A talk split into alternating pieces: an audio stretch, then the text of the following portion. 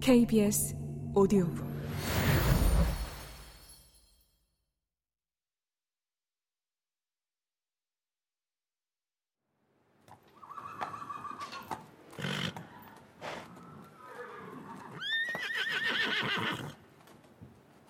투데이의 상태는 많이 호전됐지만 보키는 일시적인 호전이라고 못박아 말했다.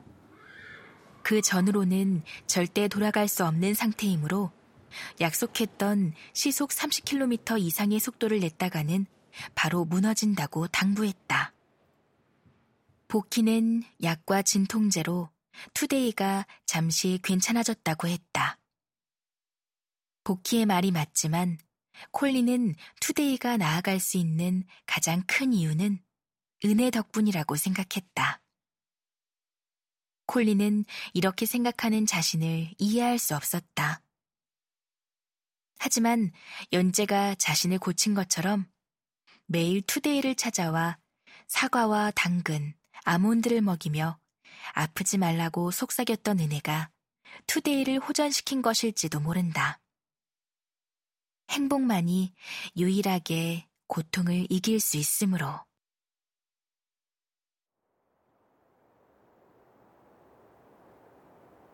콜린은 투데이가 처음으로 다시 섰을 때 은혜가 기뻐했던 모습을 메모리에서 꺼내 떠올렸다. 투데이가 죽는다면 은혜가 많이 슬퍼할 거예요. 슬프겠지. 그래도 이겨낼 거야. 민주가 피곤한지 늘어진 하품을 했다. 어떻게 확신하시는 거예요? 이겨낼 수 있어. 다 이겨내니까. 나도 자세한 건 모르겠다. 하지만 그건 시간이 멈춰 있는 것일 수도 있어요. 콜리 말에 전후 사정을 알지 못하는 민주는 눈을 떠 콜리를 힐끔 쳐다보고는 도로 감았다. 콜리는 더 많은 질문을 하고 싶었지만 그쯤에서 말을 물렀다. 편안한 민주의 표정을 깨뜨리고 싶지 않았다. 은혜는 여전히 걱정됐지만 보경이 있으니 괜찮을 것이다. 보경은 멈춘 시간을 다시 흐르게 하는 법을 알고 있지 않은가. 콜린은 다시 하늘을 올려다보았다. 언젠가 연재는 하늘을 바라보고 있으면 눈이 시려 눈물이 난다고 말했지만 콜린은 아무리 하늘을 올려다보아도 눈물이 흐르지 않았다. 연재는 꼭 눈이 시리지 않아도 눈이 부시다는 표현을 쓸 수 있다고 알려줬다. 이를테면 자신이 보았던 하늘 중에 가장 아름다운 하늘을 마주치는 순간에. 콜린은 자신의 눈에서도 물이 흐를 수 있는 기능이 있다면 좋겠다고 생각했다. 그렇다면 내일 투데이가 주로를 완주할 때 눈물을 흘릴 것이다. 투데이를 끌어안고 수고했다고 말해주면서. 잠든 줄 알았던 민주가 콜리에게 말했다. 죽지 않는 한 시간은 영원히 흐르니까 잠깐 멈추는 거야. 문제도 아니지. 살아있는 사람의 시간은 흐르기 마련이니까 차라리 그게 나을 수도 있고. 너무 빠르게 달리면 다 놓치고 산대. 유명한 사람 누가 그러더라. 누구였더라. 기억이 안 나네. 콜린은 고개를 끄덕였다. 민주는 그 말을 끝으로 짧은 낮잠을 청했다. 투데이는 주루에 서서도 뛰지 않는 훈련을 했다. 태어난 이후로 줄곧 빨리 달리는 훈련만을 받았던 투데이는 이제 아주 천천히 다치지 않을 만큼 느긋하게 달려야 했다.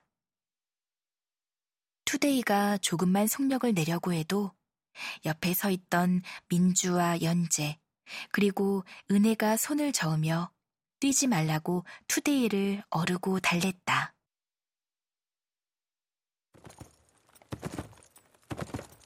천천히, 느리게, 여유 있게, 느린 호흡으로 하늘을 쳐다보고 주변을 둘러보고 네 등에 타고 있는 콜리의 움직임을 함께 느끼면서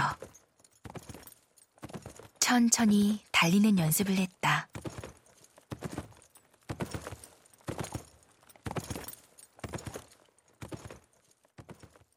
경마장에서는 빠른 말이 일 등을 하지만 느리게 달린다고 경기 도중 주루에서 퇴출당하지는 않았으므로 애초에 천천히 달리는 것이 규정에 어긋나지 않았으므로 우리는 모두 천천히 달리는 연습을 할 필요가 있다. 콜리는 이후에 관절이 다 닳고도 달린 투데이가 뉴스를 통해 알려져 기적의 말이라고 불리는 것을 알 수 없을 것이다. 그로 인해 경주마의 실태가 도마 위로 올라오게 되리라는 것도 그렇게 안락사를 앞두었던 투데이의 생명을 지켜주자는 청원이 올라오게 된다는 것도 먼 훗날 투데이는 제주도로 넘어가 초원 위에서 하늘을 바라보는 삶을 살게 될 거라는 것도 콜리는 알지 못할 테지만 지금 이 순간만큼은 그 모든 걸 알게 된 것처럼 행복했다. 콜리의 삶 이 막은 이곳에서 끝난다.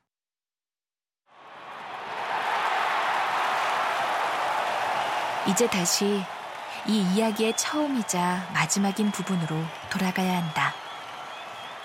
콜리가 떨어지고 있는 그 순간으로.